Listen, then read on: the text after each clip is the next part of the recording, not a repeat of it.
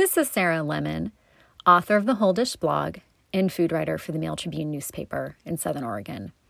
This podcast is produced for the Mail Tribune and Rosebud Media.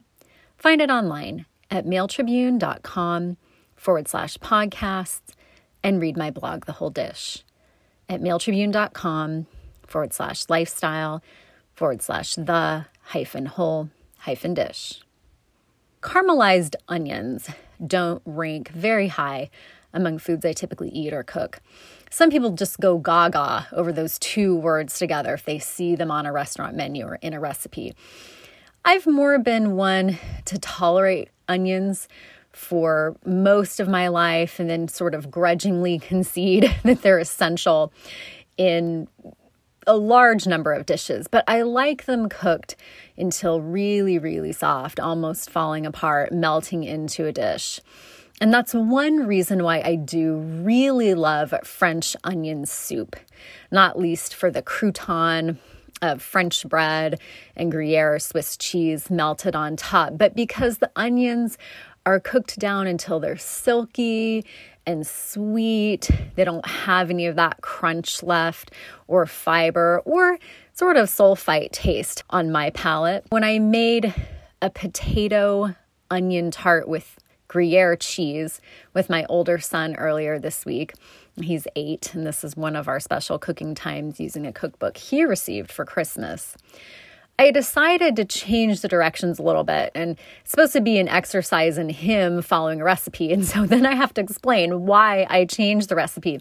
I didn't want to toss the raw potatoes with slices of raw onion. I just knew that the 30 minutes that this was going to bake in the oven inside a pastry shell was just not going to render those onions soft enough for my taste. And I would be like picking around them and trying to pull them out of the cheese. And that's just a major bummer when I have something that is otherwise full of ingredients I really do like. So, about a half hour before he joined me in the kitchen, I started cooking down the onion that the recipe called for until it was caramelized beautifully. And then that extra half hour in the oven just sort of made this wonderful amalgam of sliced potatoes and Gruyere with the pastry that had a friend we invited over for dinner saying, I love caramelized onions. And I had to agree, this was really, really delicious.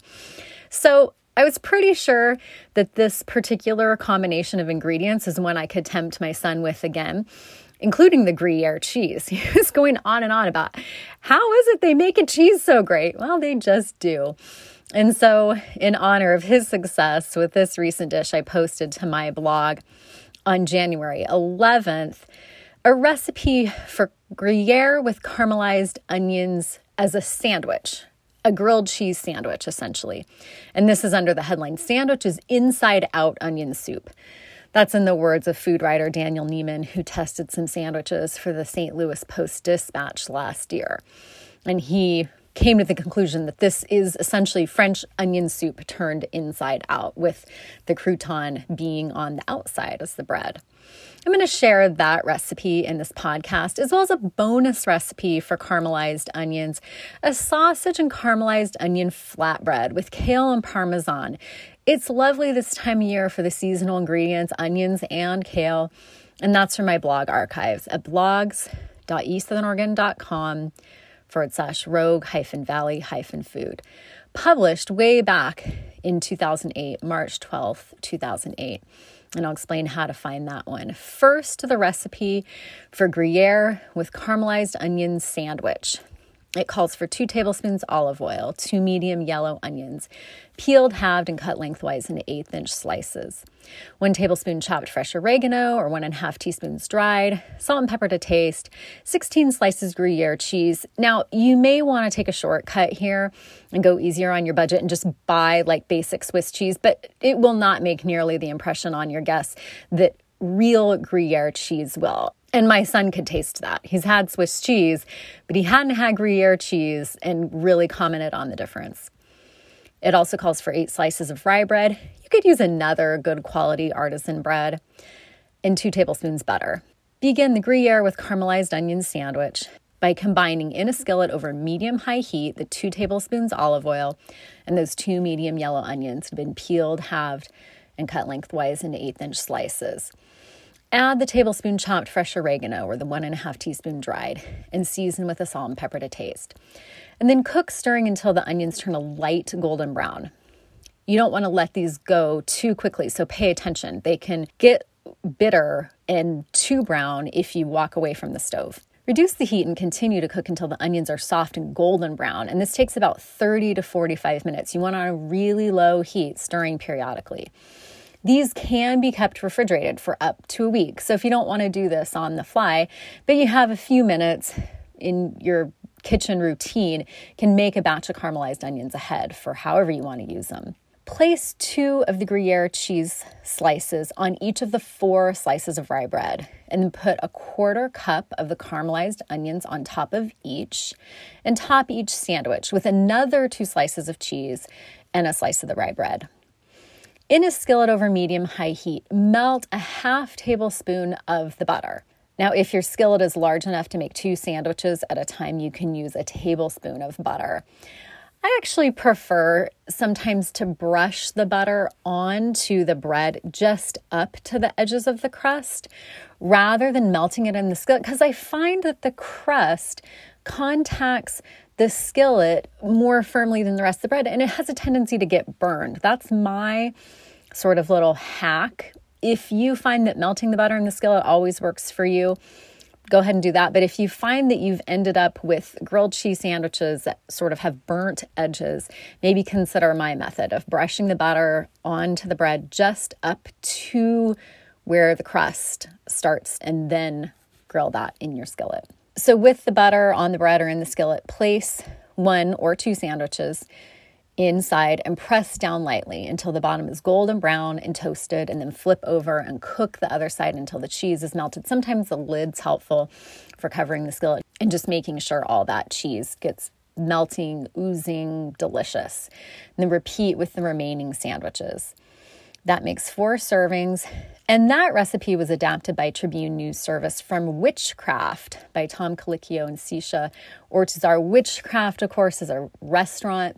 It was in the MGM Grand in Las Vegas. It's also been featured on the Top Chef cooking competition on Bravo. I happened to eat there years ago and it really was pretty extraordinary. so take it from them. This Gruyere with caramelized onions, grilled cheese is definitely one you're going to want to try. As well as this sausage and caramelized onion flatbread. It was actually adapted from a cookbook called The Perfect Recipe for Losing Weight and Eating Great. And that was posted to my blog on March 12th, 2008, under the headline Give Greens a Chance, really speaking to the kale that is incorporated in this. And the easiest way to find this post is to select from the archives menu on the right hand side of the page. There's a drop down button, select March 2008, and sort of page down to the middle. These are posted in reverse order. This one on the 12th will kind of be in the middle of the search hits. Sausage and caramelized onion flatbread with kale and parmesan. It calls for making your own flatbread dough, which is a fairly simple process. But if you have a pre baked flatbread you like, you can just as easily use those and add these ingredients these delicious caramelized onions, some apple butter, as well as chopped kale and chicken or turkey sausage. The recipe calls for one cup bread flour plus more for dusting, a half teaspoon salt plus more to taste, two tablespoons plus one teaspoon extra virgin olive oil, that's a divided use, two medium large onions cut into halves and thinly sliced, a half cup no sugar added apple butter. That's something that's probably readily available in grocery stores. I make apple butter usually every fall and happen to have some on hand, and this would be a great use for that three cups chopped kale from about three large leaves, freshly ground black pepper to taste, and two six ounce links of fully cooked chicken or turkey sausage, and you want to thinly slice those. As well as two ounces Parmigiano Reggiano cheese, shaved into thin slices with a vegetable peeler, and that measures a scant, loosely packed cup. To begin, sausage and caramelized onion flatbread with kale and parmesan, in the bowl of a food processor, combine that one cup bread flour and a half teaspoon of the salt. Pulse to mix well, and then line a large rimmed baking sheet with parchment paper or a silicone mat. Combine the one teaspoon olive oil with a third cup warm water in a measuring cup. Then add that to the flour mixture in the food processor, pulsing until a soft ball of dough forms. If it's too thick, like a hard clay texture, add a tablespoon of warm water and pulse or process for about 15 seconds until the dough is well kneaded. Flour your hands well and then lightly flour a work surface. Transfer the dough to the work surface and cut it into quarters. Working with one quarter of dough at a time, roll it out to about a 4 by 12 inch rectangle. Dust with flour is needed to keep it from sticking, and then place on the prepared baking sheet with parchment paper or silicone mat. Repeat with the remaining dough. All four flatbreads should fit crosswise on the same sheet. Set that aside. Adjust the oven rack to the lowest position and preheat it to 500 degrees Fahrenheit. And then in a large skillet over medium high heat, heat one and a half tablespoons of the oil until it's almost smoking. Add the two medium large onions that have been peeled and cut into halves and thinly sliced. And cook for eight to 10 minutes, stirring toward the end of their cooking time when they begin to brown. Now, this isn't going to yield what I consider a truly caramelized onion. This is more browning the onions, and to achieve that really caramelized texture, refer to the previous recipe where you're cooking these over really low heat for maybe up to 45 minutes. Or if you've made a big batch for your sandwich, you can use some of that in this recipe as well. It kind of depends on how you like your onions. I'm one of those people that's just sort of picky as far as the texture goes. Meanwhile, spread the flatbread dough evenly with the apple butter, that half cup. It's going to take about two tablespoons per dough to cover with this no sugar added apple butter. Toss the three cups chopped kale with the remaining half tablespoon of olive oil and season lightly to taste with salt and pepper. Then top each flatbread dough with some of those caramelized onions, spreading them out evenly.